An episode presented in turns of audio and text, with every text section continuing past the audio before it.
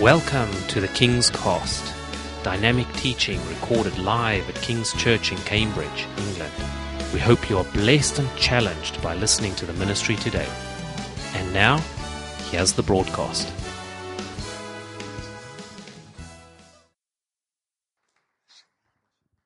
Here goes. Morning, everyone. You doing all right? Turn to Matthew chapter 6. Uh, the title of my message this morning is uh, Stress. Everyone feeling it might be for them? you know, we could do this thing where everyone, you know, bow your head and raise your hand if you're feeling stressed. It would probably be everybody. so, I think uh, I think there might be something in this for uh, all of us here today. I want to talk about uh, stress. I want to speak from the scripture about what the Bible uh, has to say about stress. Uh, for stress, I guess we could include the word worry or fear or anxiety, you know, etc. That whole group of words that none of us quite like but all of us become acquainted with at some point. And uh, so I want to read the, the words of Jesus to you. We're in Matthew chapter 6, and we're going to pick up in verse 25. Matthew 6 and verse 25, uh, where Jesus begins to teach on the topic of worry. If you're there, say I. Okay, therefore I tell you, do not worry about your life. Let's just stop there a moment. Wouldn't it be just great if we just managed to do that? Wouldn't that be great? If you didn't worry about your life. Sometimes when I read this, I think, Lord, you've got to be kidding me. I'm not supposed to worry about, I've got, I worry about, you know, when Jesus said, don't worry about anything. I think I worry about everything. Do not worry about your life. And now we get into the specifics. Do not worry about what you will eat.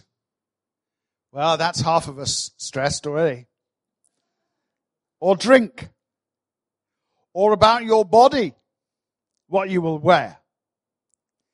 Is not life more important than food? I think, Lord, is that, is that a trick question? Is life not more important than food and the body more important than clothes? Look at the birds of the air. They do not sow or reap or store away in barns. They have no business acumen at all. They don't think of the future, in other words. And yet, your heavenly Father feeds them. Are you not much more valuable than they? Who of you, by worrying, can add a single hour to his life or a single cubit or centimeter to his height. And verse 28, why do you worry about clothes? See how the lilies of the field grow. They do not labor or spin. And yet I tell you that not even Solomon in all his splendor was dressed like one of these.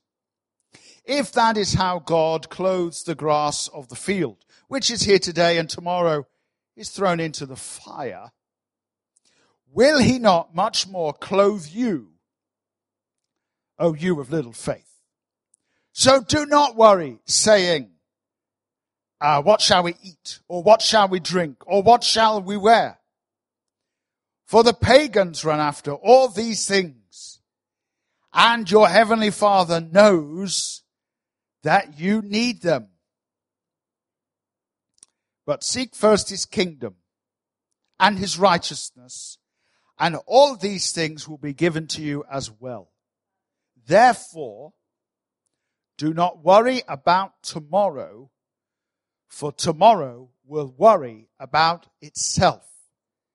Each day has enough trouble of its own. Hmm. Let me begin by just making two brief comments. Number one, any uh, idea that we may have picked up over the years that to become a Christian means the reduction of stress is probably not true. In fact, when one looks at the Bible, one finds that God's people are very often highly stressed because they have become God's people. By that I mean, God, quite often, doesn't he, makes people do things they don't really want to do. Right? Am I, am I telling the truth? So Moses was quite happy before he encountered God in the burning bush. Probably his stress level was a good deal lower. And then he met God. And God said to him, now I want you to go on a highly dangerous mission where if I'm not with you, you're going to die. At that level, I want to suggest to you that possibly his stress went up, not down. Right? When the apostles uh, uh, were charged by the Lord to go out and preach, I want to suggest to you that rather than singing like King David down the pathway, they probably found themselves in, in positions of fear and nervousness and stress. And uh, what about Gideon hiding in the, you know, in the wine press and things? That we, you, you find God's people are constantly hiding from their call and from their uh, divine responsibilities. Paul says this. The apostle Paul says this. The apostle Paul, right? Not the Corinthian youth leader. All right. Uh, although, you know, I'm sure he, he would, he would say the same. The apostle Paul said this in 1 Corinthians 2 verses 1 through to about 4. He says, when I came to you, I sought to know nothing except Christ and Him crucified. He says, in another part of that section, he says, when I came to you, I, I didn't want your, your faith to rest upon man's power, uh, but on the power of God. Look at verse two of this uh, section. Number three, go to verse three. I came to you in weakness and fear and with much trembling. Now that's the apostle Paul. What do we normally call weak, fearful, and trembling? We normally call it stress. So I want you to imagine you're Paul's driver. You've driven him to the meeting. And on the way in the car, he's trembling with fear about showing up to preach. Wouldn't you turn to him and say, Paul, are you sure perhaps you shouldn't just take up drumming or uh, something? Paul, are you sure perhaps you shouldn't just uh, uh, be the car park attendant here at Corinth rather than the preacher? The point I'm making to you is, and so when you get to verse 4, you get signs and wonders, but you only get to signs and wonders once you've been through verse 3. And that's why if you want miracles, if you want to see miracles, you better get out there Tuesday. And you might have to get through verse 3 to get to verse 4. Anyway, I'll get off that. I'll get off that. So the first thing to say about stress is that while we have a kind of a, a Christian message that says, well, cast your burdens onto Jesus, this automatically assumes that by following Jesus, you're going to have extra burdens that you're going to have to cast on him. Right? Jesus says to his people, he says, I want you to love your enemies. Well, that means you're going to have some then, doesn't it? Right? And so I found that uh, before I was a Christian, I was really quite happy, you know. And then I became a Christian, and then suddenly a whole lot of fresh jobs had to be done, and I had to reach the world now. And God called me to do things that I was uncomfortable to do. All right. Is everyone understanding me? And so it's going to be the same for you.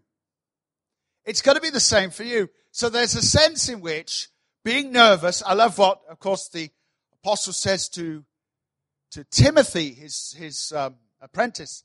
He says to him, you know, God has not given you a, spirit of fear, but one of power and love. But the reason he says, he's not just, he's not writing to him a little theological thing for his fridge. He's not giving him a song lyric. Timothy was scared to minister, and Paul has to say to him, I want you to fan into flame the gift of God or stir up the gift of God that's within you. Don't be silent because God isn't the one giving you a fearful spirit. God's spirit comes to give us power and confidence. But Timothy had to yield over to that power and confidence. Yes? It wasn't natural to him to do so. Very often it will say uh, in the book of Acts that when the Holy Spirit came, the people became bold. B-O-L-D, bold. Boldness was a sign that the Holy Spirit was coming upon people. Well, that infers, doesn't it, that without that experience, what's the opposite of bold? I don't know. Scared, fearful, nervous. So that's the first thing I want to say. That when we talk about stress today, I'm not going to suggest that we're going to pray at the end and all your stresses are going to be taken away because I've found that uh, actually the more you go on with God, the more things He gives you to do. And quite often they are beyond our comfort zones. And, and uh, if you want to be comfortable, then you don't have to listen to me today at all. But in terms of going on with God, there are people here who need to go on with God. And in fact, if anything, you need to become more uncomfortable rather than seeking to be more comfortable.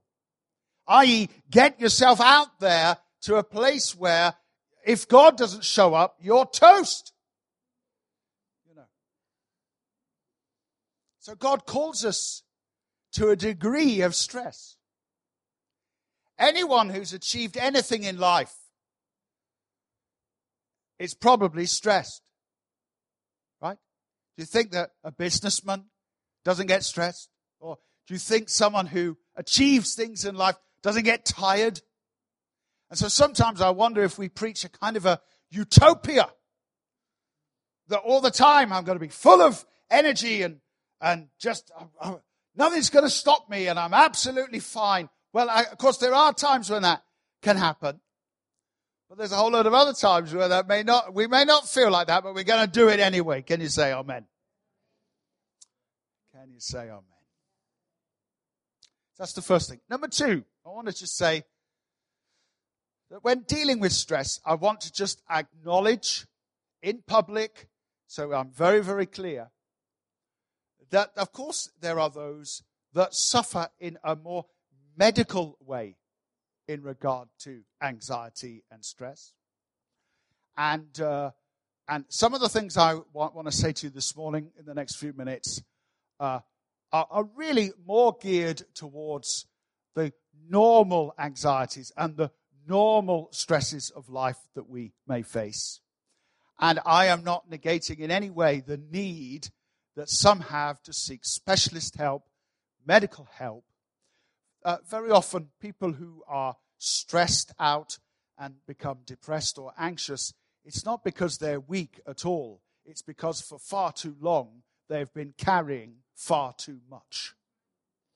And so, in fact, uh, people who struggle with all sorts of what, are, what I'm terming medical anxieties and medical stresses, often these people are not the weakest people. In fact, sometimes they're just simply the strongest people who, for far too long, uh, had to carry far too much. And uh, so, uh, so I just wanted to make that really clear today. And, and people should avail themselves of any, uh, you know, forms of, you know, godly, godly help that there is.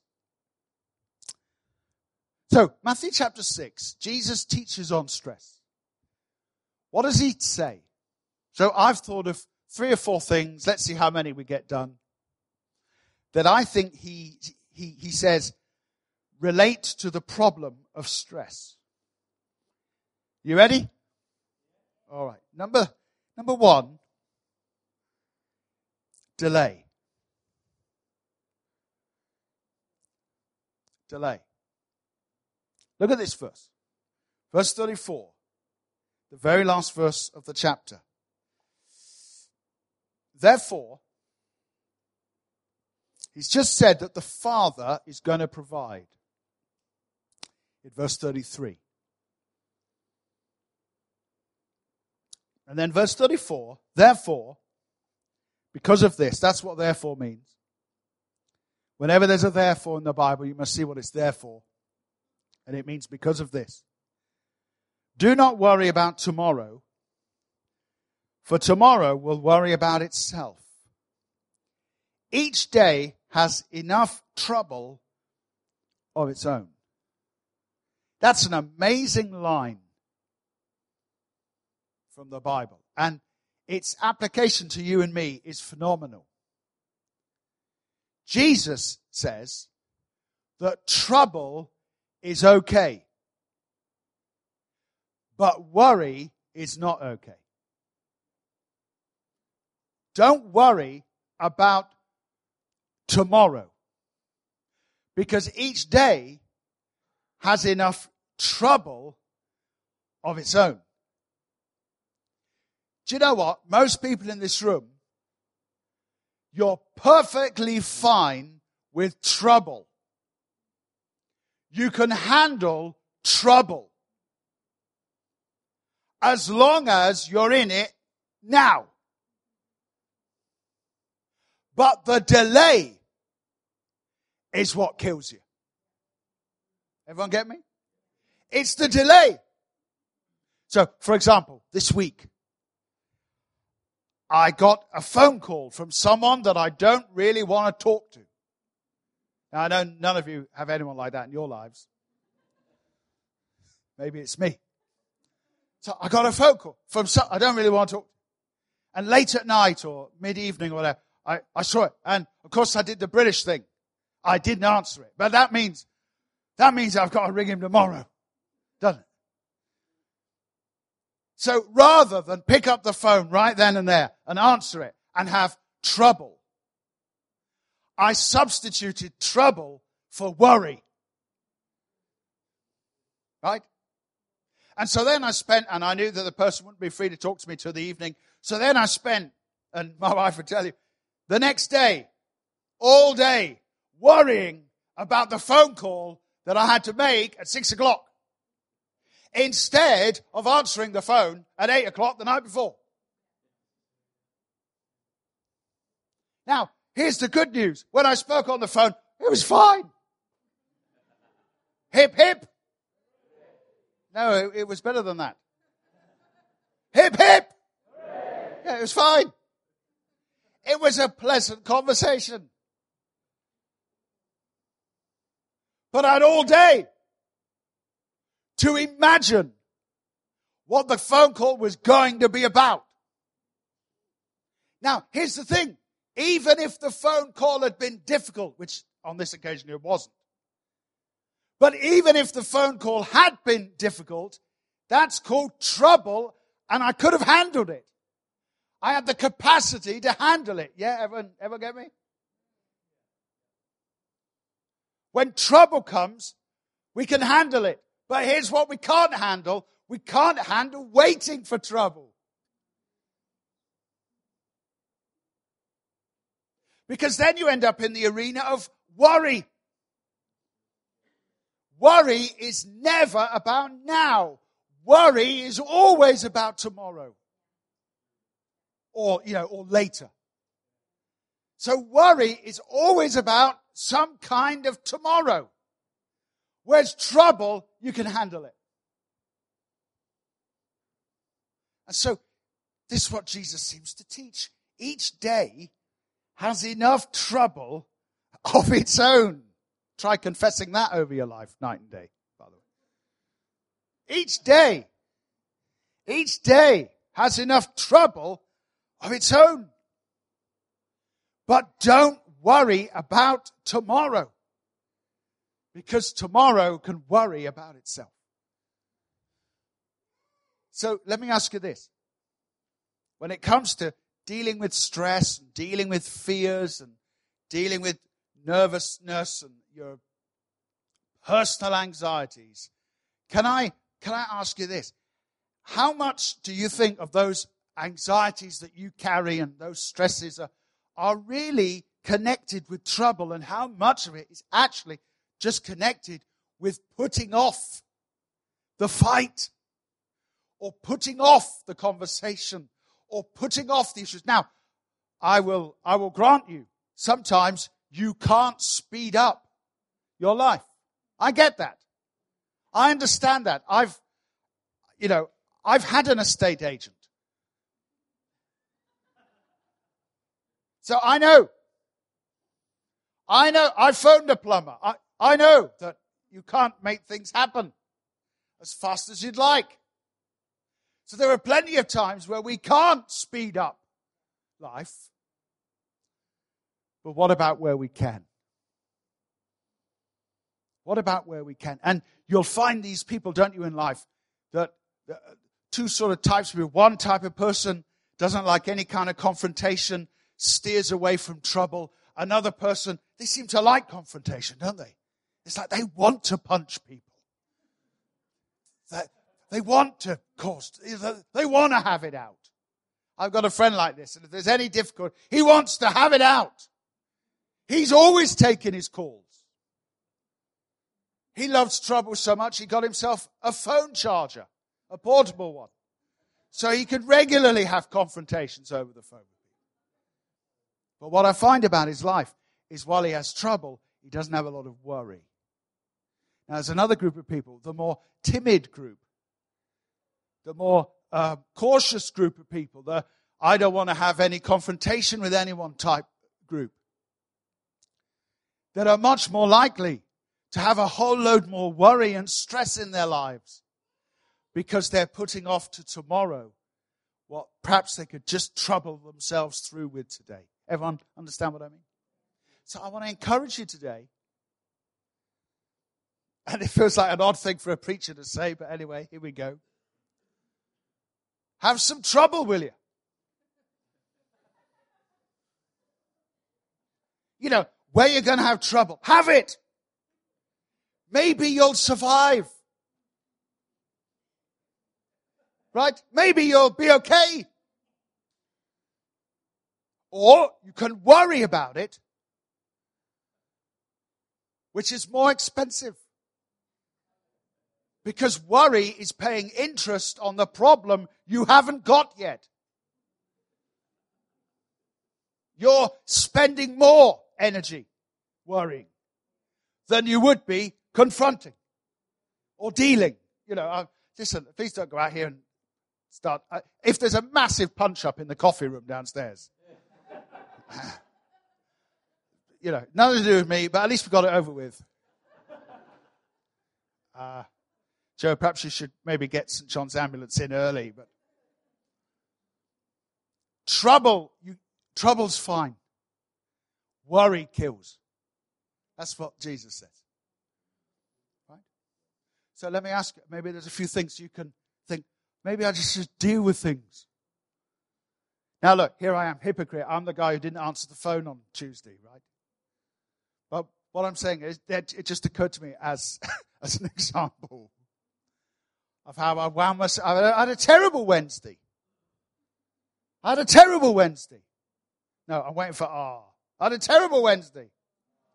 No, it was worse than that. Oh, I'm turning into Bruce Forsyth now. Then. But it was my fault, really, wasn't it? Because I didn't take the call. You can handle trouble, but you, but worry can can uh, kill you off. So, one of the ways to deal with stress is to run at the problems, not run away from them. Have a think about that. Number two. What's number two in our little list? Atheism. you say, Pete, you're in the wrong room.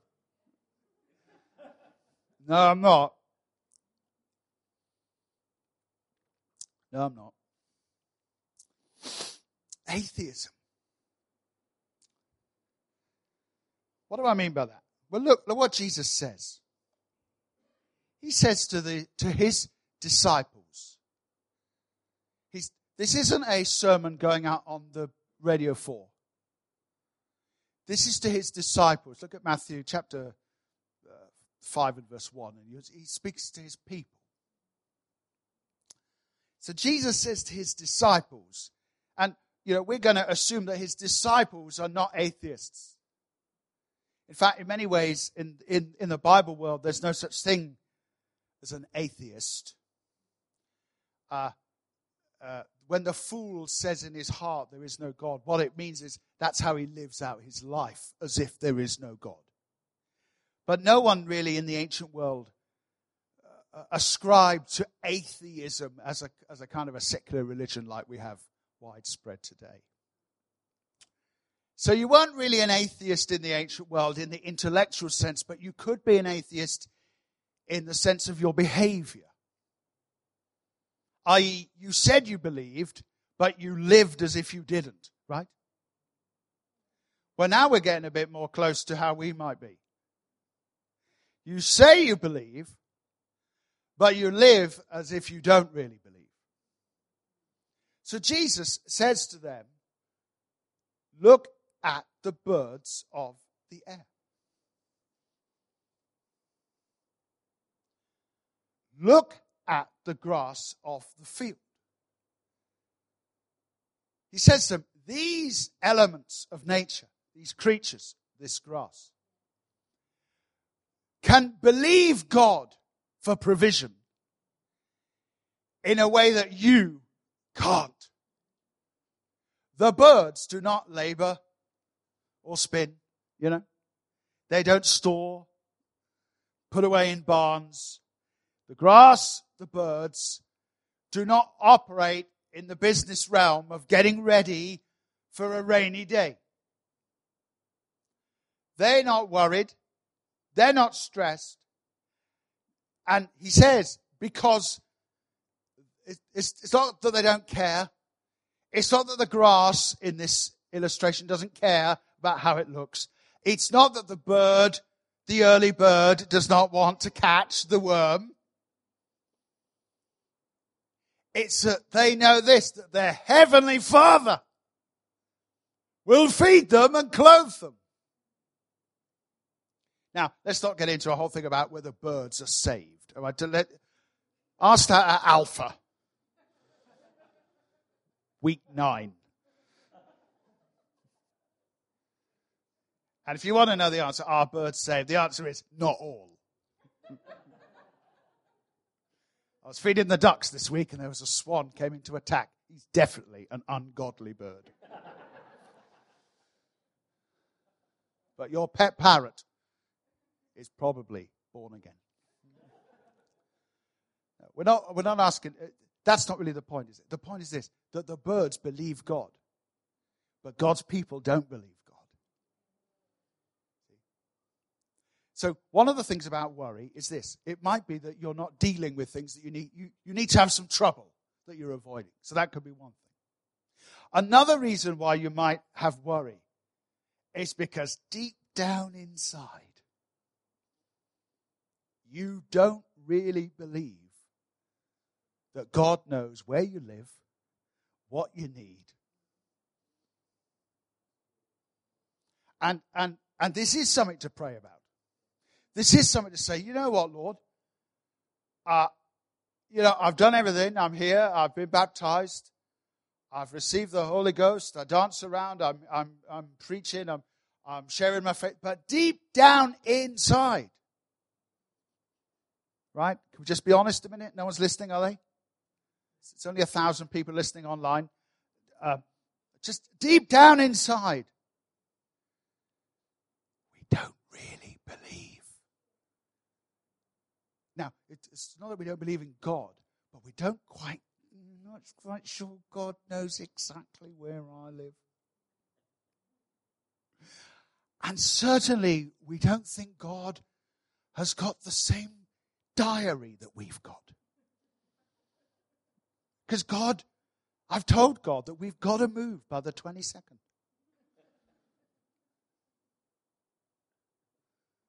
And God, uh, how many of you worked out now that God has no clock at all? You, you tell God it's got to be done by Friday. It's almost as if it doesn't have to be done by Friday. In heaven,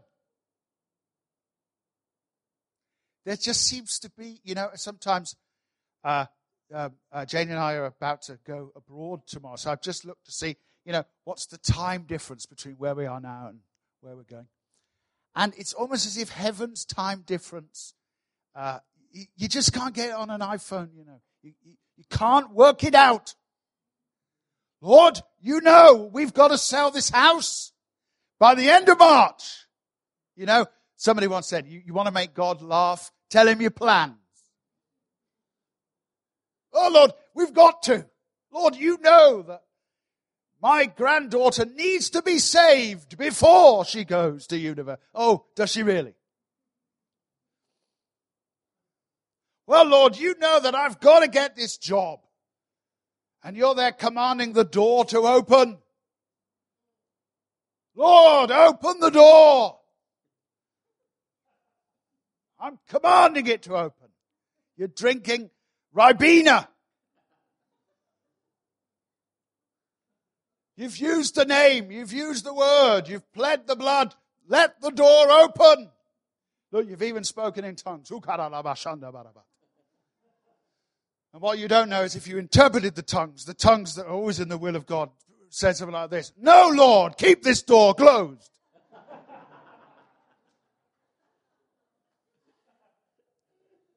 The person praying is a fool and does not know your plans.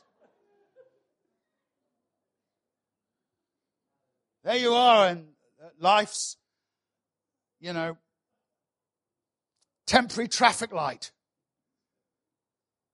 Gentlemen, I assure you, revving will not make it go green. I've tried it. I've tried flashing my lights. Anything. Green. Go green. Now. I said now. I said now. It's, it, it's, it's red. I found one way to make it go green. Put your handbrake on, and then immediately it will go green. But other than that, we're not in control. We hate not being in control. And not being in control creates something called stress, or worry, or fear, or anxiety. I'm worried. Because I can't, I'm not in control. That's right, you're not. Amen. That's it. Sometimes you need to trust Him rather than looking at what's happening. Somebody said to me yesterday, and I was sharing it with some friends. Someone said to me just yesterday, when things go wrong, our instant reaction is to ask, why? But that's not a good question. When things go wrong, our question ought to be, what should I do? Not why has this happened, but what should I do? Because why has this happened says I don't trust God. What should I do says I am the Lord's servant. Jesus said, Look at the birds. They've got more faith than you. They don't know what's happening. They have no idea how they're going to be fed tomorrow. But they know this that their father is going to feed them. How much more valuable are you than they? So sometimes we have to say, you know, I haven't got a worry problem. I've got an atheism problem. Right? Now, you know, it's all right. You don't have to come back next week and see me. Just pity wherever I am. I've sort of got an athe- I've, I've sort of got a belief problem. And we're going to have to believe God that He knows best. When we haven't been fed or clothed in the way that we thought. And certainly not when we thought we would be. How many of us know a God who comes through at the 11th hour? You ask Lazarus, he came through at the 13th hour. Yes? Mary and Martha had every reason to have deep trust issues with Jesus. Where were you? Where were you? But Jesus didn't want to bring a, he didn't want to do a healing. He wanted to do a resurrection that day. So I want to encourage you. One of the issues of anxiety is actually connected for the Christian with actually a mistrust of God. And often that's because we've been disappointed before. We've got reason to feel nervous because those demands we made of God before, He didn't meet those demands. But that's why our faith should not be in the promises of God, but it should be in the personality of God. God is not an ATM cash machine. That if you just get the right codes, you get stuff out. God has uh, sovereignty.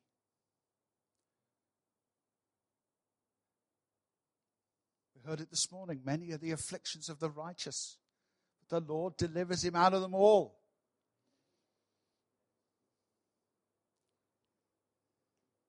Number three, materialism can be a problem in stress. Look how Jesus changes the sermon's direction. He says, Isn't life more important than clothes?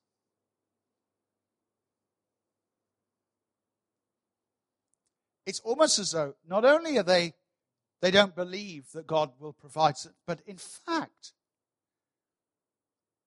he tells them off at the end. And he says, Don't the pagans run after these things? Right? All the things they wanted. Jesus says it's the pagans that run after these. It's the, the people outside of a covenant with God that run after these things. Let me ask you this question in regard to your own battles with your own stresses and strains and anxieties and fears and disappointments. Let me ask you this, and I'm asking myself too how many of these disappointments, stresses, strains are actually connected with getting things that we want? And because we haven't got them, we're pressing in all the more to grab them. Do you know what I mean? That the reason why I'm anxious is not because I'm actually in any danger at all, but it's because I want things that I haven't got, right? Now, we could look at this and say, well, basic needs like food and clothes. All right, you. Those are, of course, basic human needs. And if people do not have food and clothes, then we should take care of them.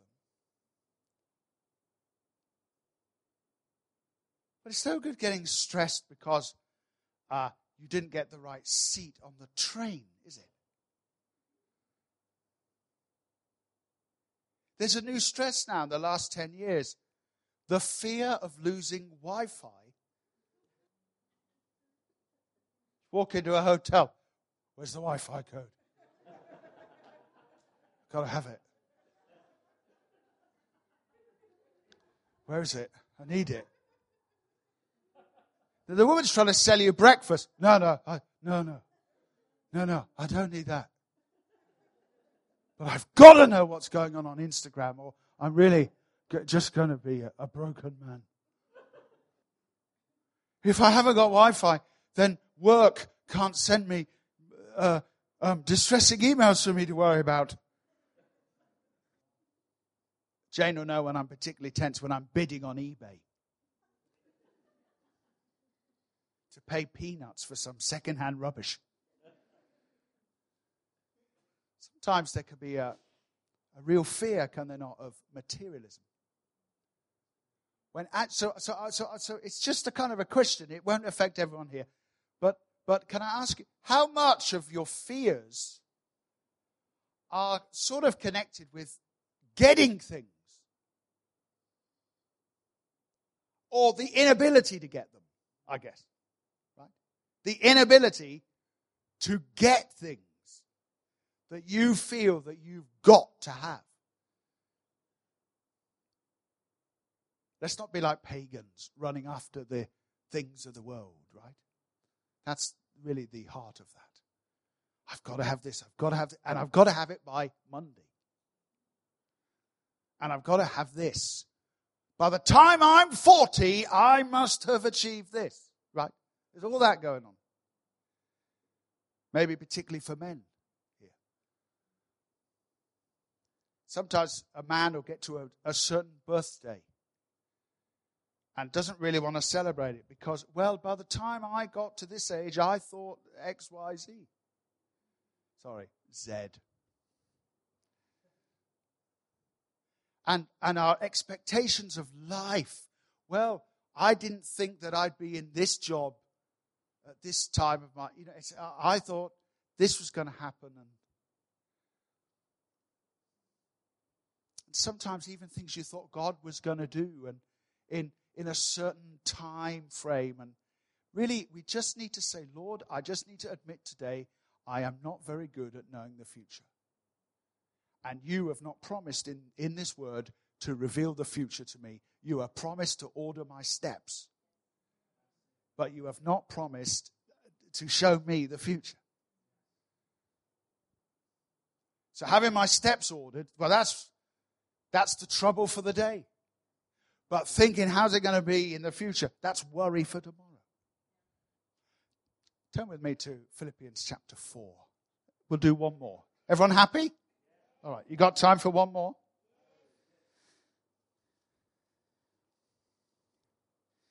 So, things that cause stress delay, sometimes of our own making, sometimes not. Atheism, or a life thinking of atheism. I'm not really believing God's going to help me. Materialism, a desire to have achieved or to have obtained things that God never had on his list for us. Or not yet. And number four, negativity. Let me read you Philippians 4 and verse 4 through to 9. Rejoice in the Lord always. And I'll say it again rejoice. Look at verse 6. Do not be anxious about anything. really? Most of us are anxious about everything. Anyway, do not be anxious about anything. But in everything, by prayer and petition with thanksgiving, present your requests to God. So here we have, okay, one of the ways to deal with this is to pray. But look at verse 7 and the peace of God which transcends all understanding. And I want you to, I, I know you know this verse, but can you just pretend you've never read it before? The peace of God, which transcends all understanding, will guard your hearts and your minds in Christ Jesus. Now, wouldn't that be good? Wouldn't that be good? If there was a God on the inside of me. A God. Now, what's, what's it guarding? It's guarding two things. Tell me what they are. My heart and my mind. So let me, uh, without, without messing with it, let me say how I think and how I feel. Yes? My heart and my mind. The Greek word, the Greek world didn't quite differentiate them quite like that, but that'll do for now. Wouldn't it be marvelous if there was a God and the God was the peace of God that guarded my heart and my mind, or guarded how I thought and guarded how I felt? But here's the issue. We've done our praying. Look, we could finish now and we could have the keyboard player come and I could say, okay, everyone who's got a worry, I want you to come and you're going to cast your burdens onto Jesus. So we all come, people cast their burdens, the music's playing, people are crying, we leave. By Tuesday, maybe by Sunday afternoon, you might be no different. So you've got to ask, well, what are we doing wrong? I've, I've believed the Bible. I've believed that the peace of God's going to guard my heart. I have brought my thanksgiving. I've rejoiced in the Lord. And I have done verse 6. I have prayed and petitioned with thanksgiving and I've presented my request to God. Why doesn't it work? Why am I still stressed out? And I haven't even got Wi Fi to download a Bible verse now. So listen, don't be afraid. Not, why doesn't this work? Why doesn't this work? Where's the God?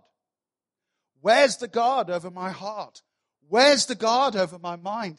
How come I don't feel good? How come I don't think good? How come I don't have peace that passeth all under? Where is it?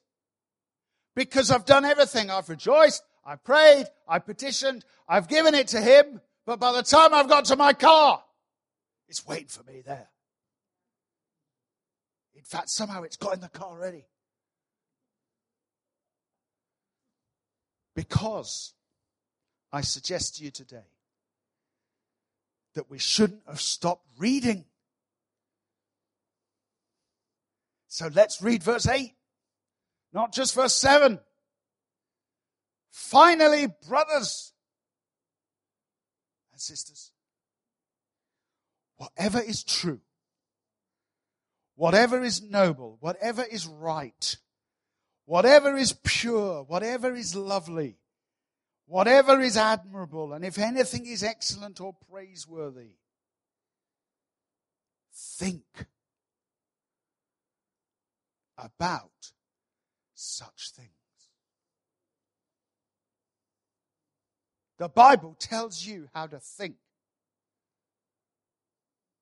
Some people say, oh, well, I don't want to go to that church. You get brainwashed. Good. My brain could do with a wash. Amen. Now, I know what they mean. But boy, oh boy, if only we could be brainwashed, i.e., have our brains washed The problem with brainwashing is this you have to do it yourself. Think about these things. Whatever's lovely. Well, stress ain't lovely, is it? Doubt and unbelief are not true or, or admirable. They're not peaceful. Think about such things. And then he says, and look at this. Put it into practice, and the God of peace will be with you. Here's what I want to say to you, and I'm beginning to land my plane. We may, we may fly around Stansted a little bit, but we are landing. I'll let you know when the runway's free.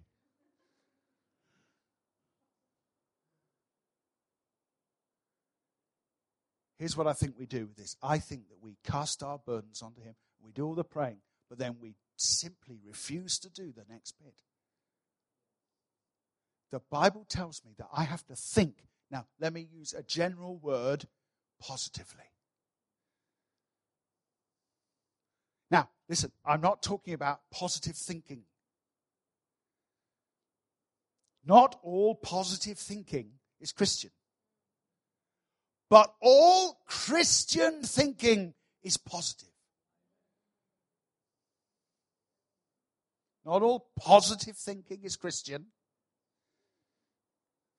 but all Christian thinking is positive. Why is the God of peace not guarding my thoughts? Because I'm not. Why is the God of peace not guarding my heart? Because I'm not. My mind is going all over the place to gloom, to fear. It's all going to go wrong.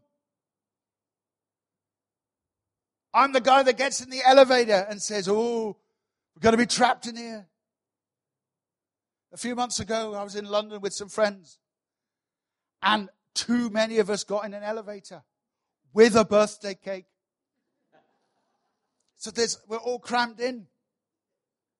About eight of us and four others, and, and a birthday cake. Creamy. And I said what I always say when I get in an elevator. I say it all the time. Do not come in an elevator with me. I say it all the time, ooh, did you see that film where they, those people got stuck in a lift? Now, don't get all charismatic on me. I had no power to break that lift. It broke because the service contract was rubbish, not because I said some hocus pocus. And the lift broke, and we were stuck in there. And now I know exactly what happens when you press that emergency button. You know that one that says if you stop, press this button. I can tell you what happens. Nothing. Ah. Nothing. A little voice said, Oh, don't worry, they're on their way. What, across London? Great. We started looking at the birthday cake. And then a couple of them looked at me and thought, well, you know, if we killed and ate him, might go another day. There's even dessert. No, negativity.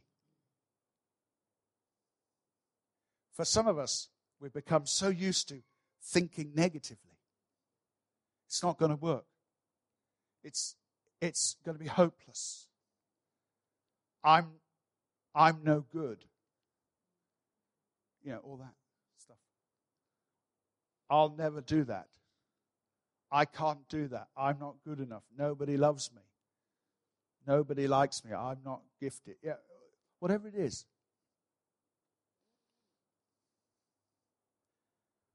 And I want to encourage you with this. It's time for you to realize that actually, maybe the answer to turning around some of that that's going on in your mind, it may involve a trip to the front. It may involve a fresh empowerment of the Holy Spirit. But you're going to have to go home and put into practice thinking in a different way. I said this to a friend about a year ago. I said, It's taken me all these years to work out this that the way to change how I feel is I have to change how I think. And I thought that if I could just change how I felt, that would change how I thought. But it doesn't work. The only way to change how you feel is to change how you think. Whatsoever things are good and pure, think on these things. You must think differently.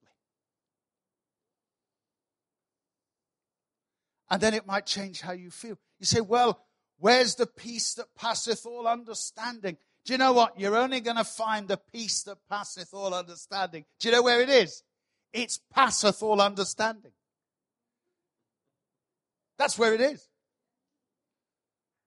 You only get peace that's beyond understanding when you are beyond understanding. When it doesn't make sense. But God wants to come and minister that peace to you. I want to encourage you today. Let me finish with this thought.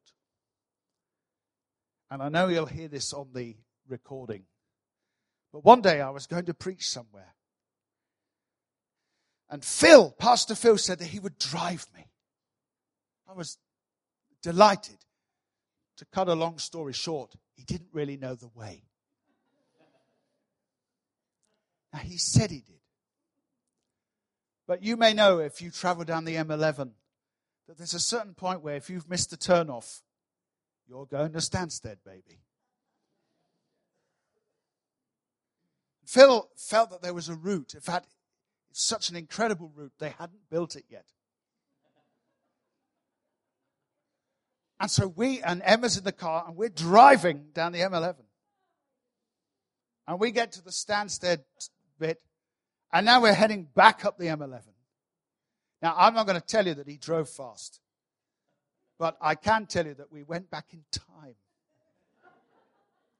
My life flashed before me, which is quite good because there's a few things I've been trying to remember.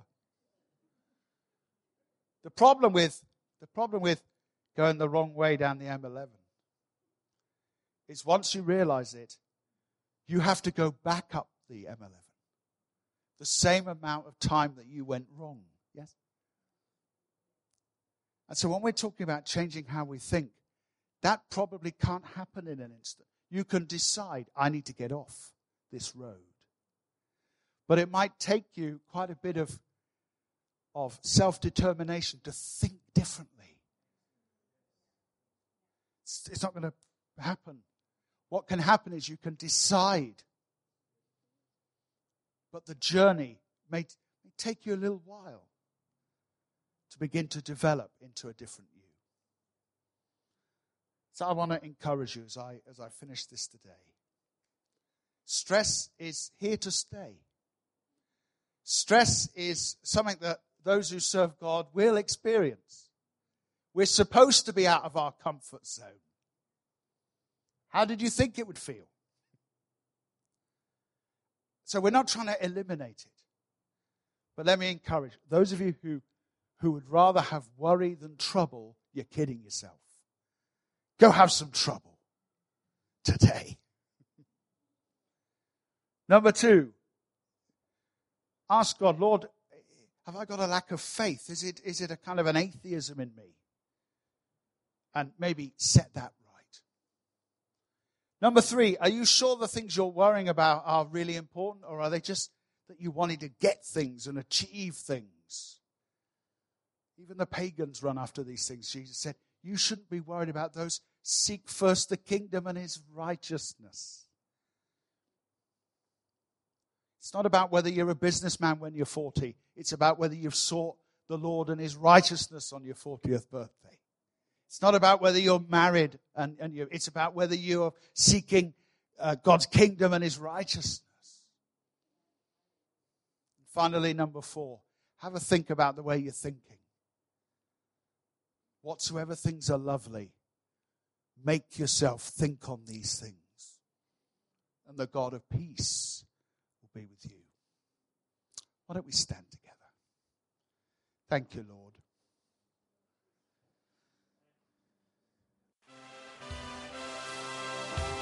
Thank you for listening, and we trust that the Word of God has inspired you today.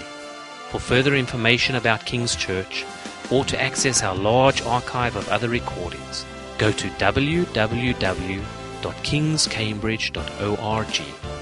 If you're listening on iTunes, we would love you to leave us some feedback. God bless and goodbye.